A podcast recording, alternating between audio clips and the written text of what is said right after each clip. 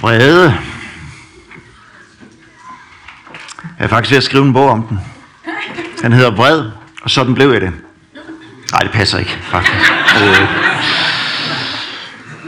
Jeg har lyst til at opmuntre jer til at gå ind på øh, Frikirken Randers og se øh, øh, Runes prædiken sidste søndag omkring frygt. Den var bare fantastisk god. Næste søndag, der kommer det til at handle om skyld og skam. Og der er det Anne Larsen, der prædiker. Og så kommer Svein til at afslutte den her serie med udgangspunkt i salmerne omkring tristhed.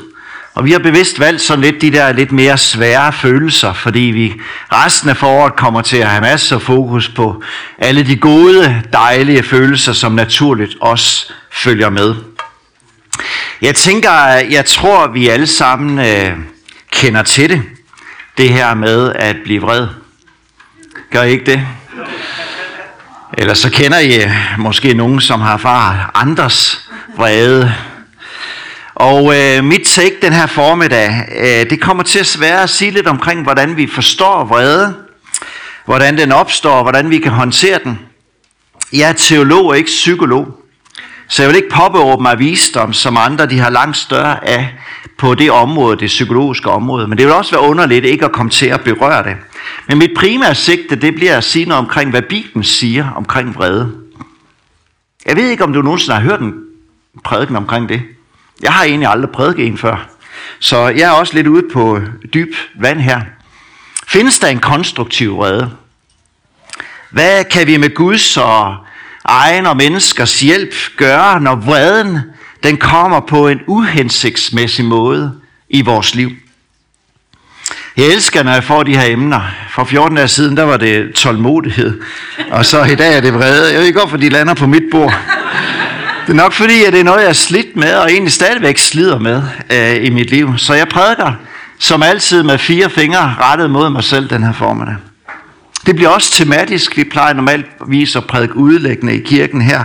Men jeg kommer til at sige lidt omkring øh, vrede som tema, og med udgangspunkt i salmernes bog. Men salmerne er mere et udtryk for, at her, der, her siges der noget omkring for eksempel vrede, eller eller frygt, og, eller og så videre. Og vi skal komme til at læse to afsnit. Et fra salme 13, hvor øh, salmisten formentlig er vred, fordi han er syg. I øh, den anden salme, der, øh, i salme 58, der er han vred, fordi han oplever uretfærdighed over for systemet og onde mennesker, der ikke vil ham det godt. Jeg kommer ikke til at læse det hele, men kommer bare til at give et lille afsnit. Og det første, vi skal læse sammen her, det er fra salme 13. Kommer der noget på jeres her? Sådan, det gør der nu. Hvor længe vil du dog glemme mig, Herre? Hvor længe vil du skjule dit ansigt for mig? Hvor længe skal jeg være bekymret i sindet, og daglig have sorg i mit indre? Hvor længe skal min fjende triumfere over mig? Så se mig, Svar mig, Herre min Gud. Og man kan næsten fornemme det mellem linjerne, at David er gal. Og det går endnu mere galt i salme 58, hvor han siger sådan her. Gud, slå tænderne ud på den. Knus løvernes kæber her. Sådan. Så er vi ligesom i gang. Men hvordan opstår vrede egentlig? Tænk et øjeblik, hvis vi ikke kunne føle vrede. Bare sådan et øjeblik. Så kunne alle og enhver gøre med os, som de ville. Vi vil aldrig forsvare os. Og vi vil ende som en dørmåtte. Så vreden er et værn mod det eller dem, der vil gøre os fortræd. Så vi mennesker, vi er skabt med følelser. Og følelser er ikke i sig selv syndige. Så hvis du har for eksempel har hørt, hvad jeg tror nogen har, at vrede er synd, så er det mit opfattelse, at det er et alt for unuanceret syn på det. Følelser er i sig selv neutrale. Følelser, de kan i vores øjne være pæne eller mindre pæne. Men vi kan af forskellige grunde reagere på de følelser, som vi måske opfatter som mindre pæne ved at forsøge at fortrænge dem, at vi har dem. Og hvis vi for eksempel har lært, at vrede er synd, så vil de fleste mennesker også forsøge at undgå at blive vred. Det er bare menneskeligt umuligt. Så vrede er det en af de følelser, som er allersværest at håndtere. For når jeg bliver vred, så får jeg lyst til at hævne mig. Så vreden kan få nogle uheldige konsekvenser, eller ende i synd, for nu at bruge Bibelens terminologi.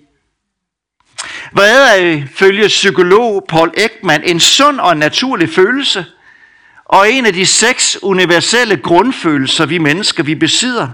De andre, det er angst, glæde, sorg, vemmelse og overraskelse. Der er en anden psykolog, der hedder Birgitte Sølstein, som beskriver øh, vrede som en følelse, du mærker i din krop. Den føles som en opadstigende energi. Den kan mærkes i overkroppen og i armene, som en trang til at gøre noget med dine arme og dine hænder. Derfor kan det være en rigtig god idé at slå på noget, i stedet for at slå på nogen. På højskolen, hvor jeg var forstander, der havde vi en boksepude over i hallen. Og når vreden den var for stor, hvad der nogle gange kunne komme, så over i hallen og give den gas. I øjeblikket, der står vi oppe i dubsbassinet på Mariavej og afreagerer på vreden. For det er fuldstændig umuligt at smadre. Det er en rigtig skøn måde at afreagere på. Men vreden påvirker vores krop. Forskellige stoffer suser rundt i kroppen, fjerner blodet fra fordøjelsessystemet og ud i lemmerne. En forsker, der hedder Leo Kant, som siger, at når vreden rammer os, så er vi klar til enten kamp eller flugt. Vi er mere skarpe, i den forstand, at blodforsyningen den bliver forøget ved frontallapperne, men hjernens følelsescenter, den går også i selvsving. Men vi er meget handlingsorienteret. Og vreden spreder fra en let og en mild vrede til et morderisk raseri, hvor mit forslag det er, at når den sidste rammer, så lad være med at føre den ud i livet. Kommer i fængsel for det.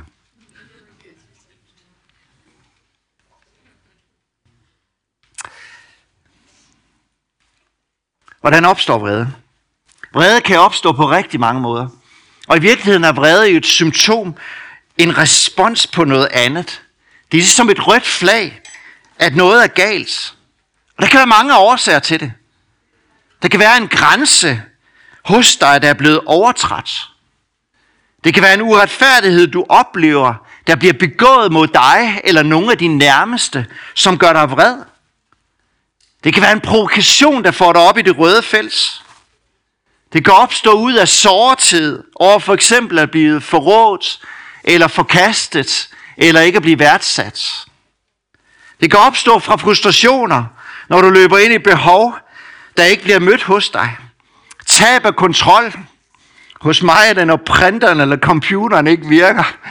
Åh, oh, hvor er det frustrerende. Det er sikkert noget andet hos dig. Og i onsdags, der ramte jeg ind i endnu en af de der frustrationer.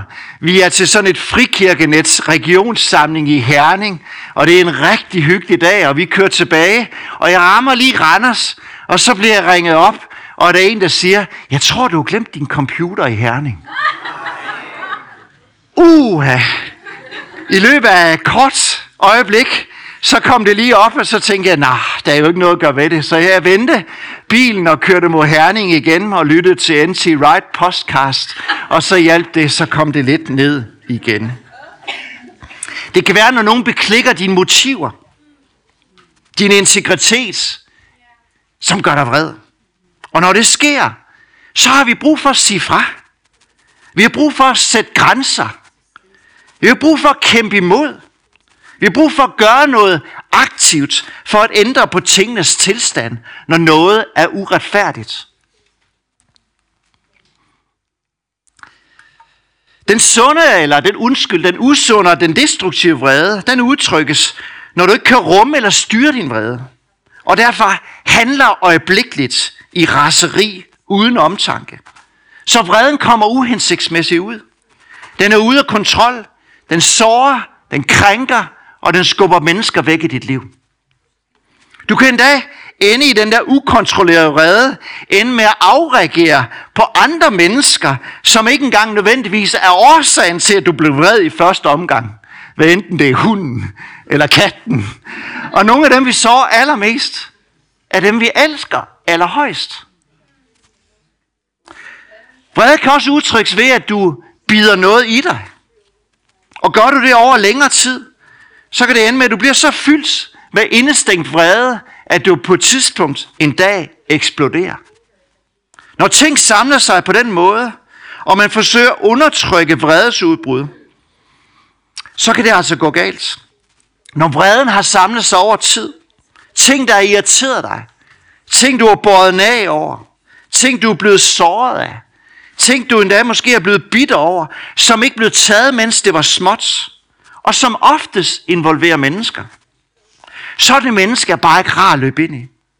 Og jeg tror det faktisk, der findes en gruppe kristne, som har fornægtet vreden, fordi man har troet, den var forkert. Og så gemmer den sig bare indeni. Og man kan godt mærke udefra, at der er noget galt indeni. Om der er en samstemmighed med det, der kommer til udtryk på overfladen, og det, der gemmer sig i hjertet. Og Gud vil rigtig gerne i berøring med det, vi bærer inde på i, og ikke bare facaden udenpå. Vrede kan gemme sig og udtrykke sig på rigtig mange måder. Sarkasme, ironi er et anderledes udtryk. Og nogle gange kan man endda komme til at udskamme andre mennesker. Fordi tit så ligger skam og smerte bag om vreden. Og hvis ikke man er i kontakt med de følelser og får håndteret dem, så ender man med at sende dem videre til andre. Så den sunde vrede, den markerer en grænse. Den siger stop til uretfærdighed. Den beskytter din integritet og dine værdier. Og så er det måske meget godt at vide, hvad udløser din vrede? Det er en god idé at lære sig selv så godt at kende, så man forstår, hvad det er, der gør dig vred.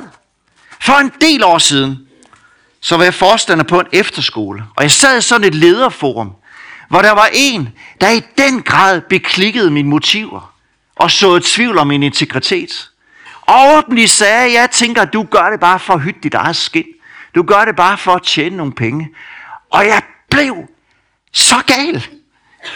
Jeg røg helt op i det røde fælles. Og jeg tænkte, hold da fast. Hvad skete der lige der? Det var fordi, han ramte noget af det, som virkelig kan tænde mig af. Det er, hvis folk de beskylder mig for noget, så tvivl om mine motiver, uden at de har spurgt mig ind først. Men bare dømmer mig for forhånd. Jeg måtte jo også bagefter sige undskyld for, hvordan det kom til udtryk. Og så er det en god idé at snakke med nogen om, hvad der udløser min vrede. For det kan jo være meget forskelligt. Det er jo bare sådan, det ser ud for mig. Der er ingenting i den her verden, der er sket, uden at nogen blev seriøst vrede. Vrede kan noget. Det er virkelig en drivkraft. Vrede kan være nyttig. Fordi formålet med det, det er jo at rette op på noget, der er uretfærdigt. Et eksempel er det arabiske forår, som vi var vidne til for nogle år siden, hvor nogle grupper, de virkelig følte vrede og ville skabe retfærdighed.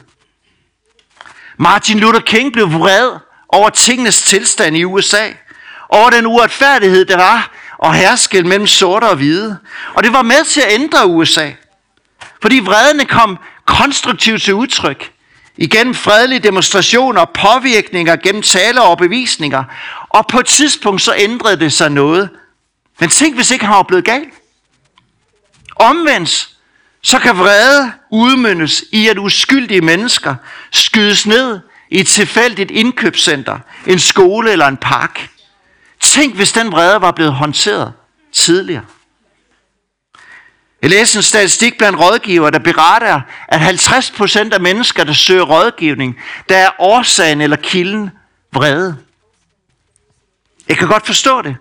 Fordi vrede kan ødelægge familier, forhold, miljøet på en arbejdsplads, stjæle din glæde og din virkesløst, når vi ikke tager ansvar for den vrede, så den kommer ud på en destruktiv måde.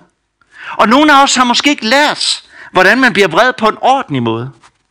Måske har vi aldrig set vores forældre blive vrede. Eller de blev så vrede, at det gik ud over alt og alle.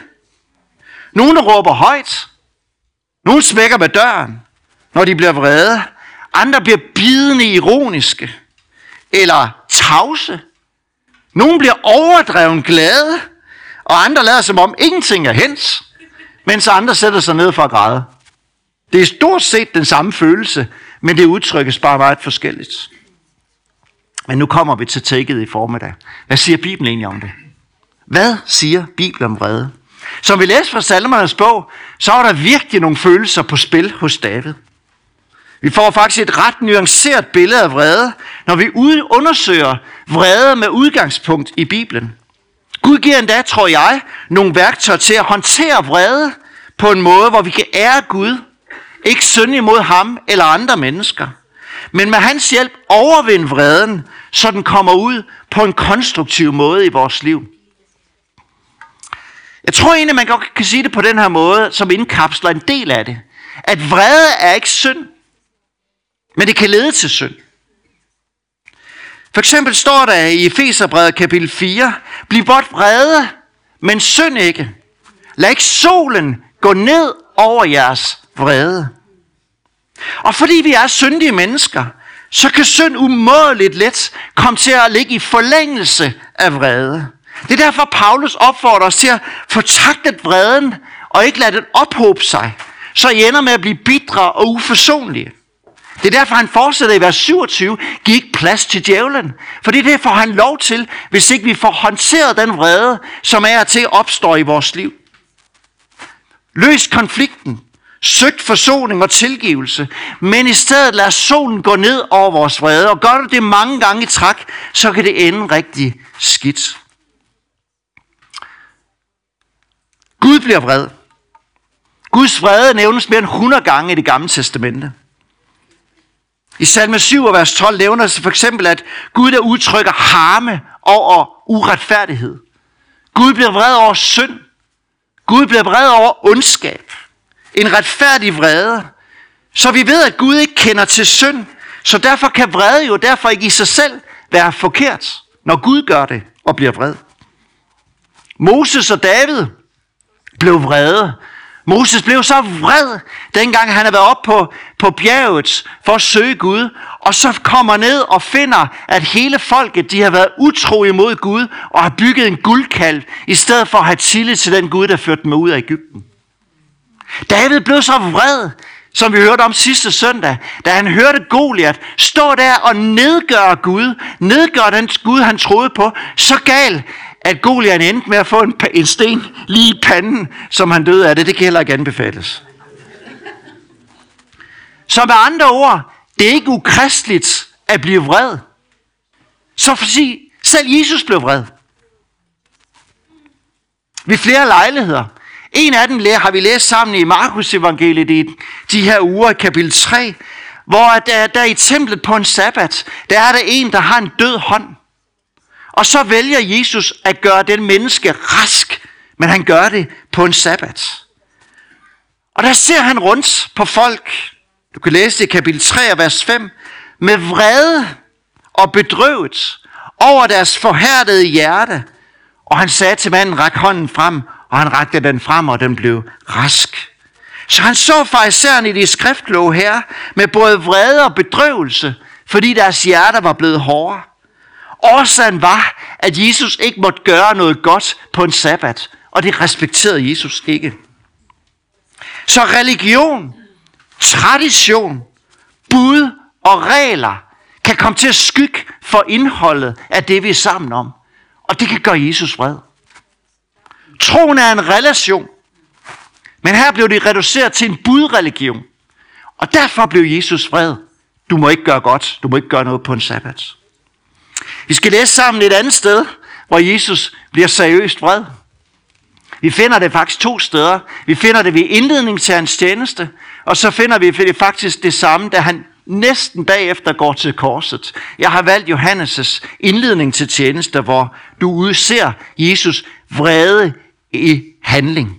På tempelpladsen så han dem, der solgte okser, for og duer, og dem, der sad og vekslede penge.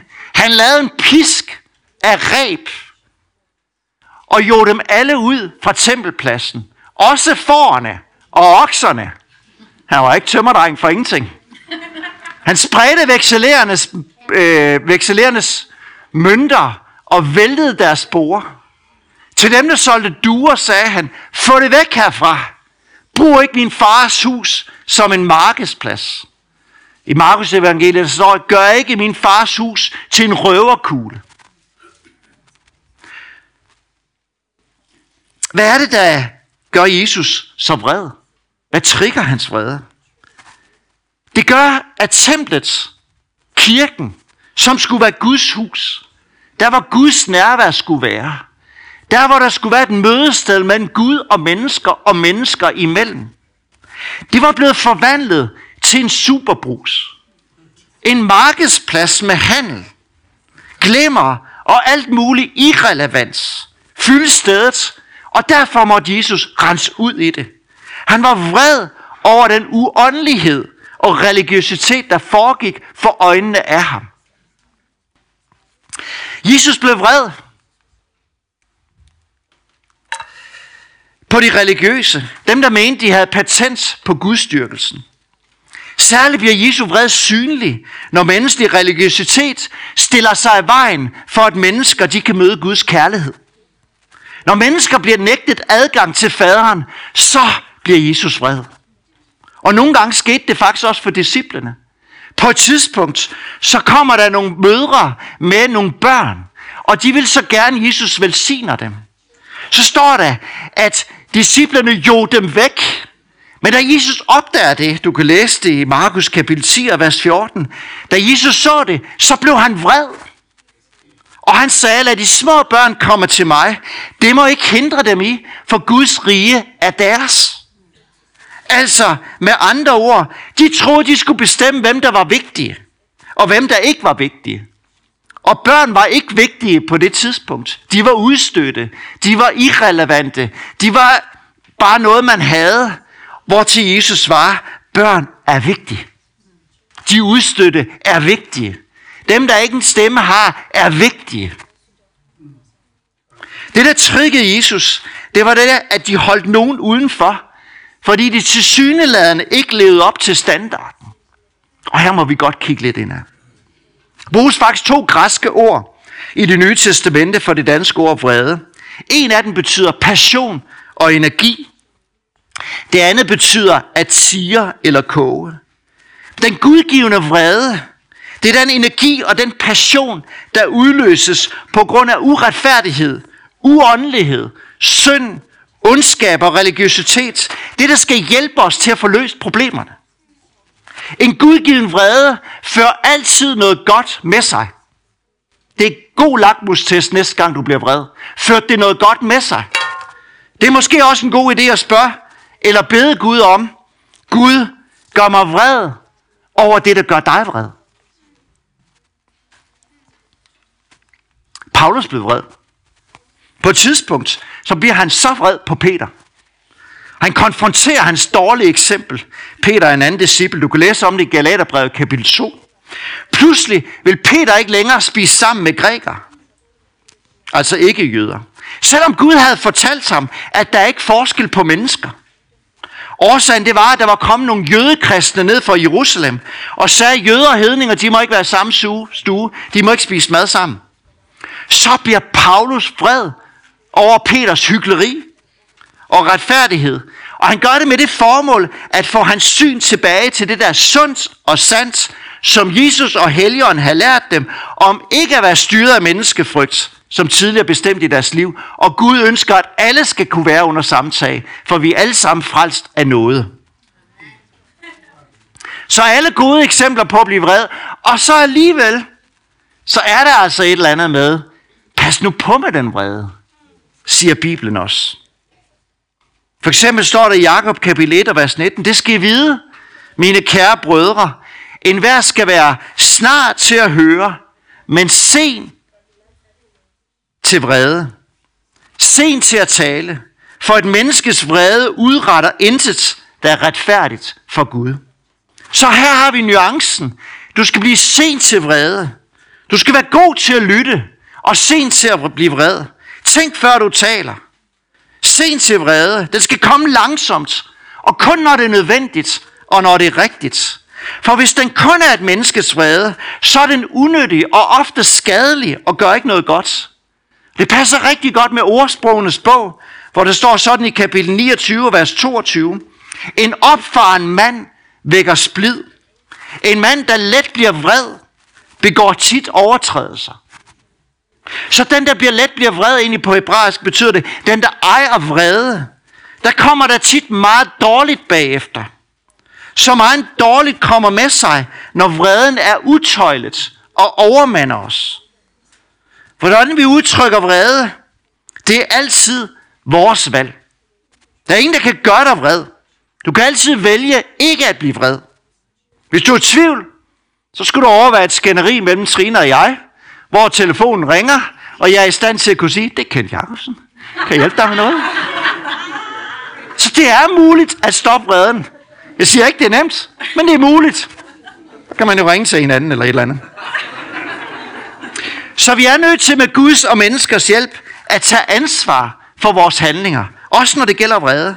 Det er ikke okay at sige, at jeg blev nødt til det. Som om noget tog over hos mig. Vi har altid et valg. Og det gælder også, hvordan det kommer til udtryk. Så, hvordan kan vi med Guds egen og menneskers hjælp få udtrykt vrede konstruktivt? Så vi kunne blive det nye Martin Luther King.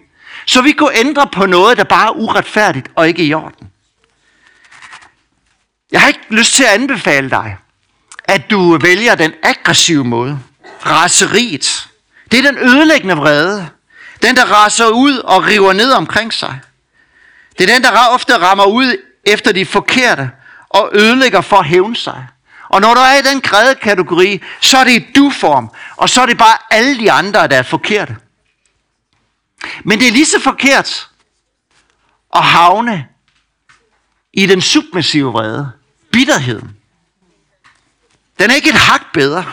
Det er den ødelæggende vrede, den raser ikke ud af, men den raser ind af i ens eget sind. Vreden får ikke udløb, og den rammer ikke den skyldige, men rammer en selv. Og til sidst begynder du også at ramme andre. Der er alt for meget en konfliktskyhed og hyggeleri, hvor hjerte og mund ikke taler samme sprog. Hvor der er en venlighed, der ikke kommer indenfra, fordi konflikterne ikke er taget og håndteret. Så ligger de der og rådner nedenunder os, inden i os. Du siger ikke, hvad du mener. Du æder i dig. Du æder det i dig. Men du får ondt i maven. Indestegt vrede er en tækkende bombe. Det nytter ikke at sige, jeg er ikke vred, jeg er ikke vred. Det skal nok finde et udtryk, hvis den er indestængt. Så nar ikke dig selv her. Og i de fleste tilfælde, og når det er aller værst, så kan det lede til mørke og depression, hvis ikke du får håndteret den vrede, der bor inde i dig. Og her tror jeg, at nogle kristne befinder sig. Jeg tror også, der befinder sig nogen i dag, som bør få håndteret den vrede, der måske har hobet sig op indeni. Men der er en tredje vej. Der er en bibelsk vej. Jeg bruger bare lidt mere moderne ord, der hedder den assertive vrede, harmen.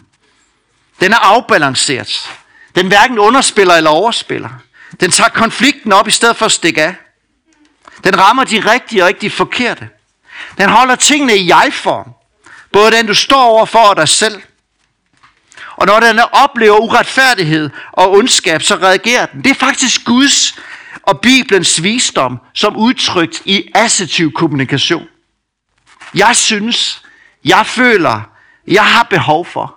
Og du holder tingene på din egen banehalvdel. Og du inviterer modparten til også at synes, hvad modparten føler, oplever og har behov for. Lykkes vi med det, så åbner vi op for kommunikation og ændring. Og ikke mindst tilgivelse og forsoning. Og det tager et helt livs øvelse og Guds hjælp til at vokse her, men det er det hele værd. Så hvordan vokser jeg så i håndtering af vrede? Lev tæt og nær ved Jesus. Lad ham få lov til at forvandle dit og mit hjerte. Ligesom han kan gøre hårde hjerter bløde, nære mennesker generøse, onde mennesker gode, ukærlige mennesker kærlige, så kan han også omdanne temperamentsfulde, vrede mennesker til tålmodige, vise og mennesker, der handler med sund fornuft. Jeg har faktisk selv et eksempel på det. Overhovedet ikke perfekt. Men hold op, hvor har vreden styret meget i min teenageår. Jeg kunne blive så vred, så det ødelagde så meget for mig selv og mine omgivelser. Så meget, at jeg måtte bare vende mig og sige, Gud, du er nødt til at hjælpe mig her. For jeg støder mennesker fra mig, selvom jeg ikke ønsker det, fordi jeg er så vred. og blev så vred over ting. Og jeg oplevede Guds hjælp. Sådan en, fra at vende en hånd. Også fordi jeg måtte omvende mig. Det betyder ikke, at jeg ikke engang mellem kan blive vred. Det kunne bare høre min kone lidt tidligere. Altså, så det ligger der. Men for det meste, så kommer det ud på en konstruktiv måde. Men jeg har godt nok med Guds hjælp og menneskers hjælp måtte arbejde med det. Men hold op, hvor betyder det meget, den måde, vi møder andre mennesker på. Ikke den er instinkt, heller ikke at den eksploderer, men at den kommer ud på den rigtige måde. Så det første og vigtigste, du kan gøre med det her budskab i dag, det er at lade Jesus få lov til at tage din søn. Tag din ondskab. Tag det du forkerte, du har gjort. Gud er både hellig og kærlig. Og han ser ikke igennem fingre med det, der ødelægger mennesker. Heller ikke vores destruktive vrede. Derfor er Guds svar ikke overbærenhed med synd og med ondskab og med uretfærdighed i vores liv. Det er tilgivelse. Gud tilgiver det, der virkelig er ondt og forkert. Og den tilgivelse, den kostede hans egen søns liv. Det var derfor, Jesus kom herned. Guds søn dør under Guds vrede. Fordi Guds vrede er en realitet. Guds vrede over synd og ondskab. Men det blev lagt på Jesus skuldre.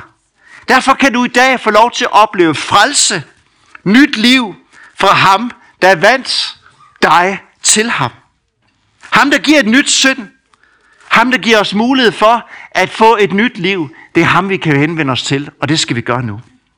Så hvis du ønsker at lukke Jesus ind i dit hjerte og modtage ham, der er i stand til at give os nye hjerter, så kan du bede en bøn sammen med mig nu. Det er enten du ser med hjemmefra, eller du er sidder her i salen. For det første og det vigtigste, og muligheden for at hele taget komme videre med, med den her del, det er, at Jesus får lov til at eje os helt. Skal vi bede sammen? Vi lukke øjnene, og hvis der er nogen, der ønsker, sig ja til Jesus, og luk ham ind den her form der, så kan du gøre det ved lige at markere en hånd. Ja. Flere skal vi bede sammen. Og du kan bede den her bøn efter mig i dit stille sind. Kære Jesus, tak fordi du har skabt mig og elsker mig, selvom jeg har valgt at gå mine egne veje. Jeg kender, at jeg behøver dig i mit liv, og jeg beder dig om at tilgive mig. Tak fordi du døde på korset for min skyld. Jeg ønsker at følge dig. Kom ind i mit liv og gør mig til et nyt menneske. Jeg tror, jeg bekender, at du er Jesus, er Guds søn. Og jeg tager imod din frelse den her dag. I dit navn beder jeg. Amen bede lovsang om at komme op. Hvis du har bedt den her bøn for første gang, så vil vi gerne hjælpe dig med at vokse i troen på Jesus. Og du kan ringe ind på det forbundsnummer, som kommer op på skærmen, hvis du ser med hjemmefra. Og hvis du sidder i salen her, så har jeg lyst til at opmuntre dig til at komme og hilse på mig, eller en af forbederne, som et øjeblik kommer frem. Vi kommer til at slutte streamingen nu, men vi inviterer dig til at komme og være sammen med os næste søndag klokken halv 11 her på Nils Brockgade. Og må Gud velsigne dig, også når det gælder det her med vrede. Kan vi rejse os op?